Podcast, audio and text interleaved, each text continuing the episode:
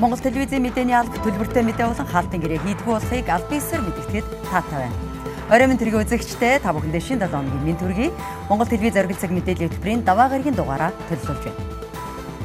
5 дугаар сарын 1 гэхэд нийслэлийн иргэдэд 1-р тун вакцинд 100% хамруулах засгийн газрын төлөвлөгөө биелэхээргүй байна. Иргэн бүрд олгож байгаа 300 мянган төгрөгийг аваагүй 500 мянган хүн байна. Нийслэлд 60-аас дээш насны иргэдийг вакцинжуулах нийт 9 цэг ажиллаж байна. Эдгээр болоод бусад мэдээлэл дэлгэрэнгүй өнөөдрийн хөтөлбөрөөр хүргэх болно. Хэдийгээр хатуу хөл хорионы хугацаанд дархлаажуулалт явуулахгүй гэж мэдэгдэж байсан ч өнөөдрөөс нийслэлийн хэмжээнд 50-аас дээш насны иргэдийг вакцинд хамруулж эхэллээ. Түнчлэн дархлаажуулалтад хамрагдаж амжаагүй хөд орон нутгаас ирээд нийслэлд гатсан 60-аас дээш насны иргэдийг вакцины 1-р тунд хамруулах байнгын цэгийг 9 дүргийн хэмжээнд ажиллуулж эхэллээ. Даваа гарагаас эхлэн нийслэлийн дүүрэг тус бүрд нэг вакцинжуулалтын суурин цэгийг нээж зорилтод бүүлгийн буюу 50-аас дээш насны иргэдийг вакцинжуулалтад хамруулахар боллоо. Үүнд ямар нэгэн шалтгаан хамаарахгүй харьяалал харгалзахгүйгээр 50-с дээш насны иргэн бүрийг вакцинжуулна. Сүүлийн хэдэн өдрүүдэд бол нас баралт байнга бүртгэгдэж байна. Тийм учраас энэ бүхнээс өрсөн сэргийлэх ахмадуудаа бол ялнын яралтайгаар анхны тунгийг нь бол тарих энэ зохион байгуулалтыг хийж байгаа юм шүү. Тийм учраас ахмадууд маань бас энэ ажилд маань идэвхтэй оролцож бас энэ олон байгууллагуудын хийж байгаа энэ ажилд бол санаачлагтай хамтран ажиллана гэдэгт итгэлтэй байна. Таныг бол уцтаад ингээд зохион байгуулах зүйлийг хийж байгаа. Тухайн цэгүүдэд хөл хорионы дэглэм дуустал буюу энэ сарын 25-ны өдрийг хүртэл 50-аас дээш насны иргэдийг вакцины эхний тунд хамруулна. Харин түүнээс цааш тус цэгүүдэд зөвхөн ахмадууд вакцины 2 дахь тунг хийх зорилгоор үйлчлүүлэх юм а. Мөн одоогоор дүүрэг тус борд ахмадуудыг вакцинжуулалтын цэг рүү зөөвөрлөх 3 автобус ажиллаж байгаа юм байна. Нэгдүгээр ахмадуудыг бид нар тухайн тодорхой зүйтэй дүүрэг дүүргээс нь зөөж очирч байгаа. Зөөж очироод тухайн одоо тухайлбал одоо энэ 11-р сургууль дээр одоо ахмадуудыгаа тусгай гормын дагуу тэр зай талбай барьсан тэр эрүүл ахуйн халдвар хамгаалалт шаардсан тийм орчин бид нар үүсгээг дархлаажуулалтаа хийж явна. Тэгвэл 50-аас дээш насны иргэдийг вакцинжуулах цэгийн байршлыг тодруулбал Баянзүрх дүүргийн иргэд 113 дугаар сургуульд Баянгол дүүргийн иргэд 133 дахь сургуульд, Багнуур дүүргийн иргэд дүүргийн эрүүл мэндийн төвд, Чингэлтэй дүүргийн иргэд аврагч спорт хороонд, Цонгон хайрхан дүүргийн иргэд 9 дугаар сургуульд, Сүхбаатар дүүргийн иргэд 11 дугаар сургуульд, Хаул дүүргийн иргэд Монгол Солонгос коллежид, Баганга дүүргийн иргэд эрүүл мэндийн төвд, Налаах дүүргийн иргэд эрүүл мэндийн төвд вакцинжуулалтад хамрагдах юм а. Харин эх 7 өнөгөөс эхлэн бие дааж гадагш гарах чадваргүй асаргаа халамжид байгаа 50-аас дээш насны иргэдийг гэрт нь очиж вакцинжуулалтад хамруулах юм байна. Улсын хэмжээнд тогтоосон бүх нийтийн бэлэн байдлын үед дархлаажуулалтын хурдыг 2 дахин нэмэгдүүлж 5 дугаар сарын 1 гэхэд нийслэлийн 1 сая хүнийг 1-р тун вакцинд 100% хамруулахаа засгийн газар мэдгдсэн. Гэвч хатуу хөл хорионы хугацаанд дархлаажуулалтыг зогсоохоор шийдвэрлснээ иргэдийн бөөгнөрд үүсгэх эрсдэлтэй хэмээн тайлбарласан. Тэгвэл 4-р сарын 25-наас дархлаажуулалтыг хуваарийн дагуу үргэлжлүүлэн явуулахад иргэдээ 1-2 дугаар тун вакцинд хамруулах засгийн газрын төлөвлөгөө биелэгдэхээргүй байна. Манай улс 2 дугаар сарын 22-нд анх бүгд найрамдах нэгтгэх улсын засгийн газрын дэмжлэгээр AstraZeneca Covishield вакциныг 150 мянган тонн хүлээн авсан. Мөн 2 дугаар сарын 22-нд бүгд найрамдах тард улсын засгийн газрын буцалтгүй тусламжаар Sinopharm үйлдвэрийн 300 мянган тонн Verocell вакциныг татан авсан. Харин 2 дугаар сарын 27-нд хувийн хөвшлийн компани анхудаа вакцин импортлж Орос улсын Sputnik V вакциныг 10 мянган тонн оруулж иржээ. Мөн олон улсын COVAX хөтөлбөрийн хүрээнд хүн амын 20% буюу нийтдээ 600 мянган иргэнийг хамруулах 1.2 сая тонн вакциныг үе шаттайгаар авахар болж эхний шатны хуваарийн дагуу 3 дугаар сарын 12-нд бүгд найрамдах Солонгос улсад үйлдвэрлэгдсэн 14400 тонн AstraZeneca вакцин 3 дугаар сарын 26-нд 25740 тонн Америкийн нэгдсэн улсын Pfizer вакциныг хүлээн авчээ. Харин 4 дугаар сарын 2-нд Монгол улс бүгд найрамдах тард улсаас худалдан авахар төлөвлөсөн 900 мянган тонн вакцины эхний ээлж болох Sinopharm үйлдвэрийн 300 мянган тонн вакциныг хүлээн авсан. Ингэснээр манай улс төр болон хувийн нийт хвшлийн компани нийлсэн 800 мянган 140 вакцины нөөцийг бүрдүүлжээ. Харин 4-р сарын 10-ны байдлаар 608,103 хүнийг дархлаажуулсан.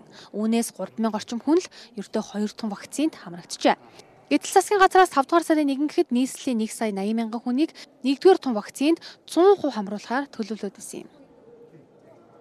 ингэхдээ 5 дугаар сарын 1-ний дотор Улаанбаатар хотын вакцины хамрагдах сая орчим иргэний сая 80 мянга орчим иргэний 1-р тунг бүрэн хийх 2-р тунг 50-аас доошгүй хувьтай за 7-р сарын 1-ээс өмнө бүх одоо иргэдэд 1 2-р тунг хамруулах 6-р сарын 1 ихэд орон нутагч мөн 1-р тунг хийгдэж дууссан байхаар төлөвлөж байгаа.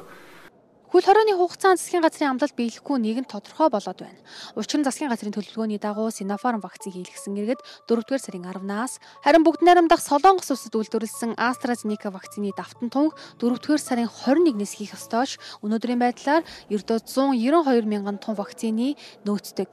Гэхдээ нэгдүгээрт энэ нөөц үлдсэн иргэдийг хоёрдугаар тун вакцинд хамруулахад хүрэлцэхгүй. Хоёрдугаарт хөл хорооны хугацаанд иргэдийн бөөгнөрл үүсэхгүй байх шалтгаанаар дархлаажуултыг зогсоочсон дархлаажуултыг эрчимжүүлнэ гэдэг маань энэ хугацаанд бид бас бэлтгэл ажлаа хангаж байгаа. 168 цэгээ бид 160 цэг болгох гэж байна. Явуулын 40 цэг болгох гэж байна.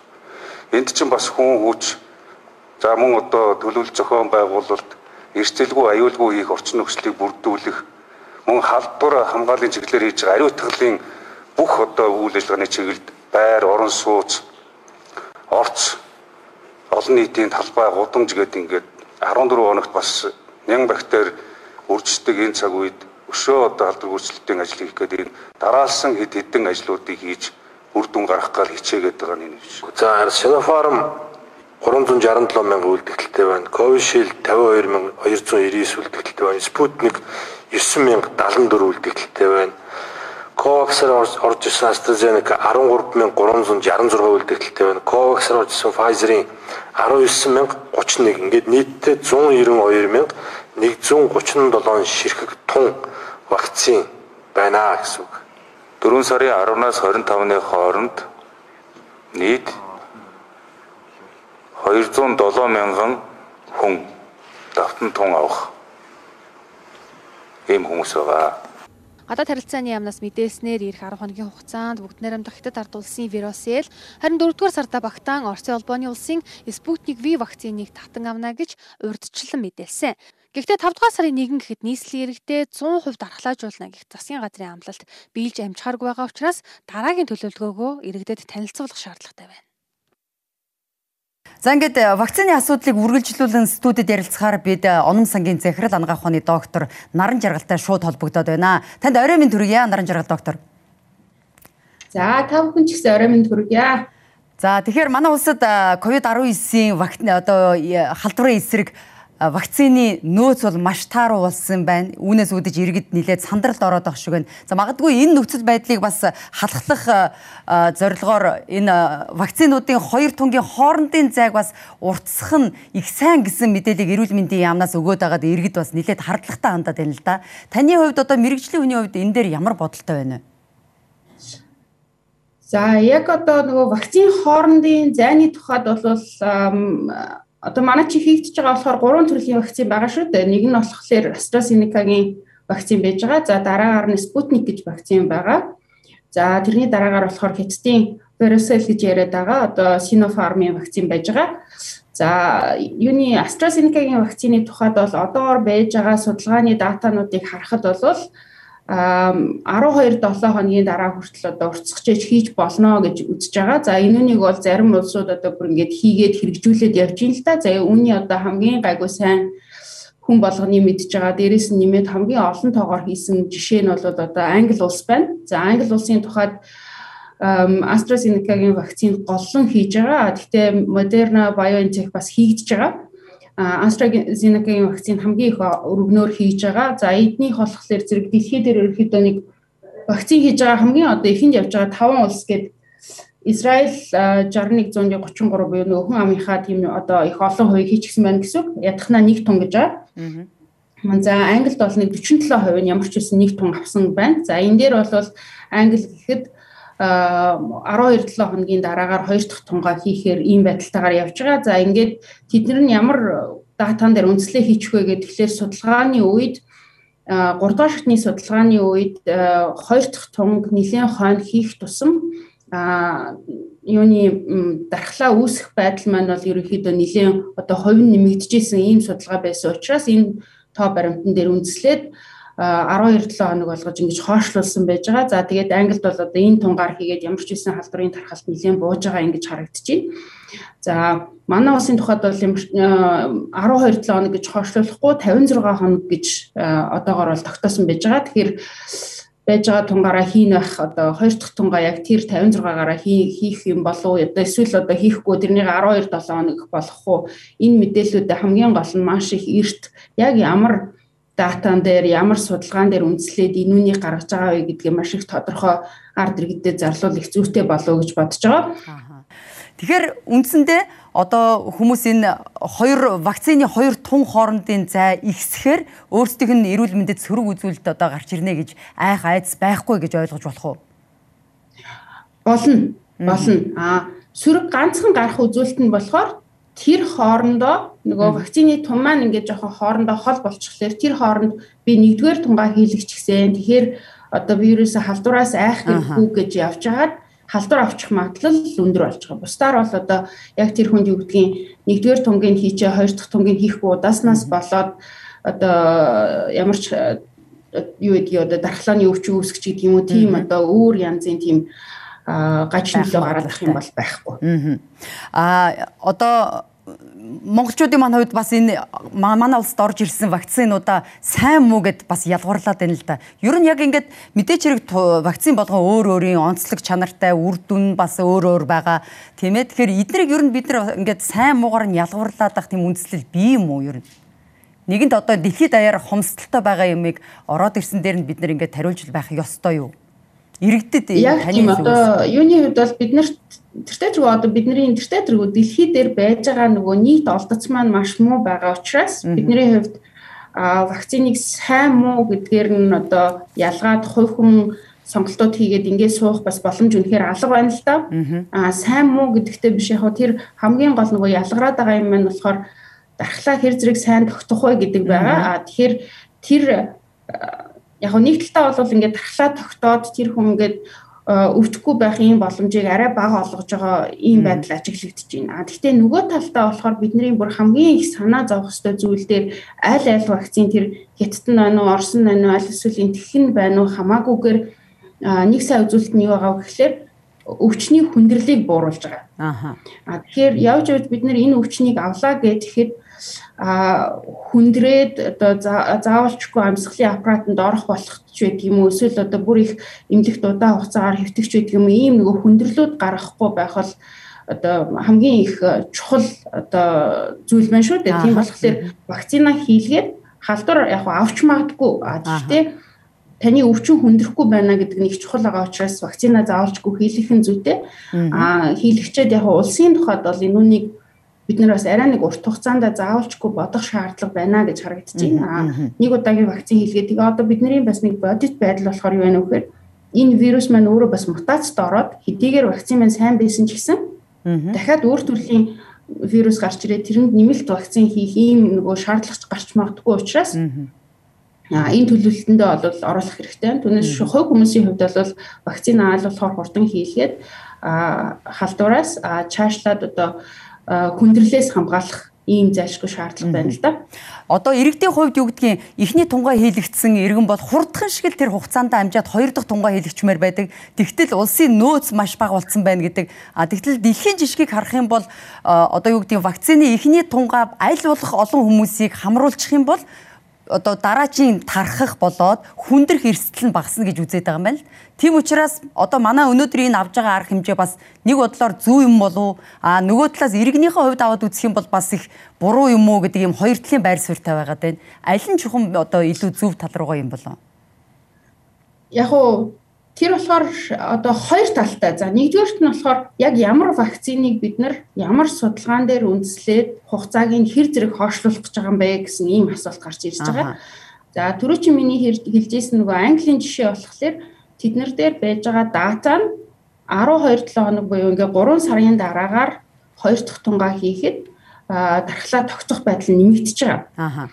За энэ нь болохоор яг бас цаана одоо нөгөө онлын үндэстэй ядгүй гэхэлэр бидний ингээд дархлааны систем ингээд вакцин хийчлээ. За тэрний дараагаар дараагийнхаа вакциныг хурдан хийчихлээр зэрэг нөгөө дархлааны маань ажиллах одоо одоо ачаал нь их энгийн үгээр яриул ачаал нь нилээ ихсээд тийм хангалттай хэмжээгээр нөгөө эсрэг бие үүсэхгүй байх бас ийм боломжтой гэж үздэг юуны онлын хувьд бол. За энүүнийг энэ AstraZeneca-гийн вакцин дээр бол юу судалгаанд байгаа датанд байж байгаа учраас 12-7 хоног болгоход боломжтой байна гэж үзээд а энийг бол хийчихсэн байж байгаа. За энэ вакцин дээр нэг онцлог юм нь юу байна вэ гэхээр а эхний тун хийхэд эхний тунгаар тэр хүмүүсийн насныхаа ангиллаас хамаараа 60 гаруй хувь нь юу тогтчихж байгаа, дархлаа тогтчихж байгаа. А тэгэхээр зэрэг тэрүүний хийхлээр нөгөө олон хувь нь эхний тунгаар аль хэзээ дархлаа тогтчихж байгаа учраас нөгөө халдварын манд харахад хүндрэл энэ зэрэг нь буугаад ингээд халдвараа одоо энэ цар тахлаа хумихад ингээд хэрэгцээ болоод ирж байгаа. За тэгтэл одоо бидний яриад байгаа Sinopharm гэдэг вакцин байна тийм ээ. Sinopharm-ын вакцин болохоор одоогоор байж байгаа судалгаанууд нь одоо сайн ил болоогүй яг нэгдүгээр тунгийн дараа хичнээн хувь нь тархлаа тогтож гинэ гэдгийг яг одоо нөгөө судалгааных нь ажил нь хэвлэгдсэн иймэрхүү зүйлүүд байхгүй байгаа учраас бид нар ингээд шийдвэр гаргахад их хэцүү байгаа байхгүй. Аа тэгэхээр Хятадын CDC буюу тэр өвчний хяналтын байгууллага нь төв байгууллага нь энэ бол илүү сайн дататай тэр нөгөө нэг одоо мэдээлэл нь сайн байгаа учраас тэдний байж байгаа датагаар ямар ч байсан 8-7 хоногтой багтаад хийх нь зүйтэй гэж үзэж байгаа учраас бид нар энүүнээс цаашаа уртсгах болвол боломжгүй зүйл болчихж байгаа. За тэгэхээр ямар ч байсан манай улс одоо ямар нэгэн байдлаар тэр хоёр дахь тунгаа 56 э, хоног буюу тэр нөгөө 8-7 хоногт багтааж авчирч хийхгүй л бол энэ нөгөө э, яагаад одоо хятадууд тэгж шийдсэн тэр нь олж хумдаа ингээд нөгөө яг судалгаа нь хэвлэгдээг учраас одоо би танд хэлэхэд их хэцүү байна. За ямар ч байсан миний өөрөө мэдж байгаа Хятадын CDC өөрөө ингэж шийдвэрлэж байгаа учраас тэднэрт ямар нэгэн дата байгаа учраас тийм байна. 8-7 хоногтой багтаагаад хийх зайлшгүй шаардлагатай. Аа тэр хугацаанд харин яаж багтаж вакцин олж авах юм байгаа. Одоо тэр бол бас хэцүү асуудал тулгараад ах шиг байна л да. За ямар ч байсан бас энэ тодорхой хэмжээнд улсын онцгой комисс маань бас холбогдох албаны хүмүүс энэ асуудал дээр онцгой анхаарал тавьж байгаа байх гэж найдаж байна. За өнөөдөр манай оргил цаг хөтөлбөрт оролцож бас баг багахан хугацаанд баггүй их мэдээлэл өгсөн танд маш их баярлалаа. Ажлын амжилт хүсье. За баярлалаа. Зарим үзэгчтэй бид өнөөдөр оргил цаг хөтөлбөртөө оном сангийн захирал ангаа ухааны доктор наран жаргалтай шууд холбогдсон мэдээлэл хүргэлээ. Хөтөлбөр үргэлжилж байна. За ковид-19 цар тахлаар халдварласан ч эдгэрээд хэвийн амьдралдаа шилжсэн тохиолдол нийт өвчлөгчдийн 50 гаруй хувийг эзэлж байгаа. Харамсалтай нь эдгээр иргэдийг ажиллаж хөдөлмөрлөх явцад нь PCR шинжилгээний хариу шаардах, ялгуурлан гадуурхах тохиолдол байсаар байна.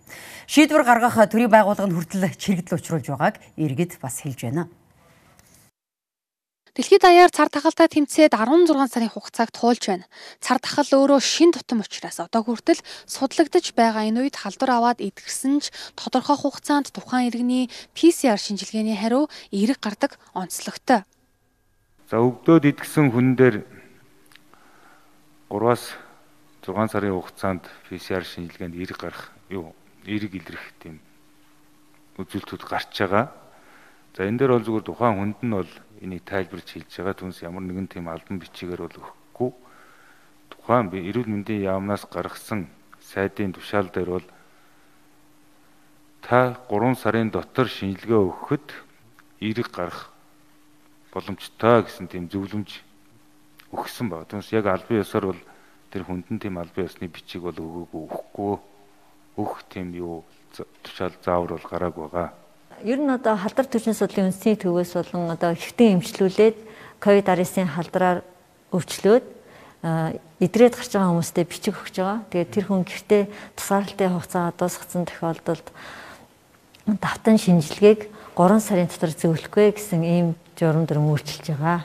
Тэгэхээр тэр журмынхаа дагуу л явнаа. Тэгэхээр энэ дээр албан байгууллагад энийг анхаараарай. Төрийн дээд шатандаа шийдвэр гардагч доод шатандаа гүйцэтгэл өөрчлөгддгийн жишээ иргэдээс удаадараа шинжилгээний хариу мөн вакцин хийлгсэн эсэх бичиг шаардаж байгаа явдал юм а. За вакцин хийсэн хийгээгүй гэдгээр бид аймаг орон нутаг албан байгууллага руу иргэдийг орох орохгүй хязгаарлах тийм боломж байхгүй гэж үзэж байгаа. Вакциныг сайн дурын үндсэн дээр хийж байгаа учраас халдвар хамгааллын дэглэмээ бариад тэгээд одоо хуваар дүрм журмын дагуу хаач орж үйлчлүүлэх зорчиг эрхийн нээлттэй байх ёстой. Түүнээс биш одоо заавал вакцин хийлгсэн болвол тэнд очиж ажиллана, энд очиж ажиллахгүй гэдэг асуудал байж болохгүй гэж үзэж байгаа. COVID-19-оор халдварласан иргэд эдгэрснээс хойш 6 сарын дараа вакцинд хамрагдаж болно. Цар тахлаар халдварлаж эмнэлэгт хэвтсэн иргэн тухайн эмнэлгээсээ лист авна. Харин гэртээ тусгаарлагдсан эмчийн зааврын дагуу өөрөө өөрийгөө эмчилж байгаа иргэд өрхийн эмчээрээ дамжуулан лист бичүүлнэ. COVID-19-ийн халдварын дотоодын нөхцөл байдлын хамгийн сүүлд авсан мэдээлэл хүргэе. За сүүлийн 24 цагт улсын хэмжээнд 13591 хүнд COVID-19-ийн халдвар илрүүлэх шинжилгээ хийхэд 704 хүний сорцод халдвар илэрсэн байна. Тэдгээр тохиолдлын 598 нь Улаанбаатар хотод бүртгэгдсэн бол хөдөө орон нутагт 106 тохиолдол шинээр бүртгэгджээ. За ингэснээр улсын хэмжээнд бүртгэгдсэн нийт халдварын тоо 15718 болж байна. Энэ хугацаанд 357 хүн эмнэлгээс гарснаар эдгэрсэн нийт хүний тоо 9516 боллоо. Өнөөдрийн байдлаар нийтдээ 2637 хүн эмнэлэг твтэн эмчилүүлж байгаагаас биеийн байдлын хөнгөн 1912, хүн дэвтэр 588, хүнд 118 хүн байгаа бол нэн хүнд биеийн байдалтай 19 хүн байна. Хөнгөн хүмүүсд ер нь 14 хоногийн хугацаанд эмчлэгдэж байгаа. Тэгэхээр хөнгөн хүмүүсүүдэд гэрээр эмчлэгдсэн тохиолдолд гэрээр эмчлэх тийм багцыг бас тарааж байгаа. Тэнд нь болохоор одоо Д витамин, С витамин, за халуун бууруулах юм, халууны шилийг бас оруулсан байгаа. Тухайн хүн халуунаа үзээд биеийн байдлаа бас хинж явах тийм бас тараасан түнэс гадна болохоор бас нөгөө өрхийн эмч нь бас зөвлөгөө өгөх ийм утсаар хянах ийм бийг байж байгаа. Тэгээд хэрвээ тухайн хүний биеийн байдал хүндэрсэн тохиолдолд холбоо барих хуцнуудыг бичсэн зааврыг хамт өгч байгаа. Тэр заавар дээр хэрвээ тухайн хүний биеийн байдал хүндэрх юм бол яаралтай холбогдож эмчт хандах, эмнэлэгт хандах ийм шаардлагатай байгаа. Тэгэхээр хэрвээ та бүхэн хүндрэх тийм тохиолдол гарах юм бол бас анхаараарай. А мөн түнэс гадна нөгөө биеийн байдлыг үнэлэх аргуудыг нь бас өрхийн хэмжээс нь зөвлөж байгаа. За тэгвэл дэлхийд дахинд сүүлийн 24 цагт COVID-19-ийн халдварын 745 мянган шин тохиолдол бүртгэгдэж сар тахлаар халдварласан нийт хүний тоо 135.3 саяд хүрчээ. Харин халдвар аваад эдгэрсэн хүний тоо 565 мянгаар нэмэгдэж дэлхийд дахинд эдгэрсэн нийт хүний тоо 108.8 саяд хүрсэн байна. Сардахлын улмаас нас барсан хүний тоо нэг өдөрт 14739-оор нэмэгдснээр уг халдвараар нас барсан нийт хүний тоо 2 сая 928 мянга болжээ. Дэлхийд даяар хоногтоо 17.1 сая тонн вакцин хийж байна. За өнөөдрийн хүртэлх хугацаанд нийтдээ 748 орчим сая тонн вакциныг дархлаажуулалтын хөтөлбөрт зарцуулаад байгаа талаар мэдээлжээ. Бүгд найрамдах Солонгос улс COVID-19-ийн халдварын эсрэг вакцинжуулалтын хөтөлбөртөө Их Британи Шведийн AstraZeneca компани вакциныг үргэлжлүүлэн хэрэглэх шийдвэрийг өчигдөр гаргажээ. AstraZeneca компани вакциныг өнөөдрөөс эхлэн 30-аас дээш насны хүмүүст үргэлжлүүлэн тарж эхэлнэ гэж эрүүл мэндийн байгууллагын удирдлагууд мэдээлсэн байна. Европын эмийн агентлаг тус вакциныг цусны бүлэгнэл үүсгэж болзошгүй гэж мэдгдсэн ч ашиг тус нь үүсэх эрсдлээс хавгүй их байгааг баталсны дараа бүгд найрамд тус Солонгос улс дахин хэрэглэх шийдвэр гаргажээ. Бүгд найрамд тус Солонгос улсад AstraZeneca компани вакцин хийлгэсний дараа цусны бүлэгнэл үүссэн 3 тохиолдол бүртгэгдсэн байна. COVID-19-ийн халдварын эсрэг вакцинжуулалтын хөтөлбөрөөр 2 дугаар сарын 26-нд эхлүүлсэн бүгд найрамд тус Солонгос улсад өнөөдрийн байдлаар 1 сая 156 мянга 950 хүн вакцин хийлгэжээ. Тус улс ирэх 6 дугаар сарын эцэс гэхэд 12 сая хүнийг дархлаажуулж 11 дугаар сар гэхэд сүргийн дархлаа тогтоох зорилт тавиад байгаа юм.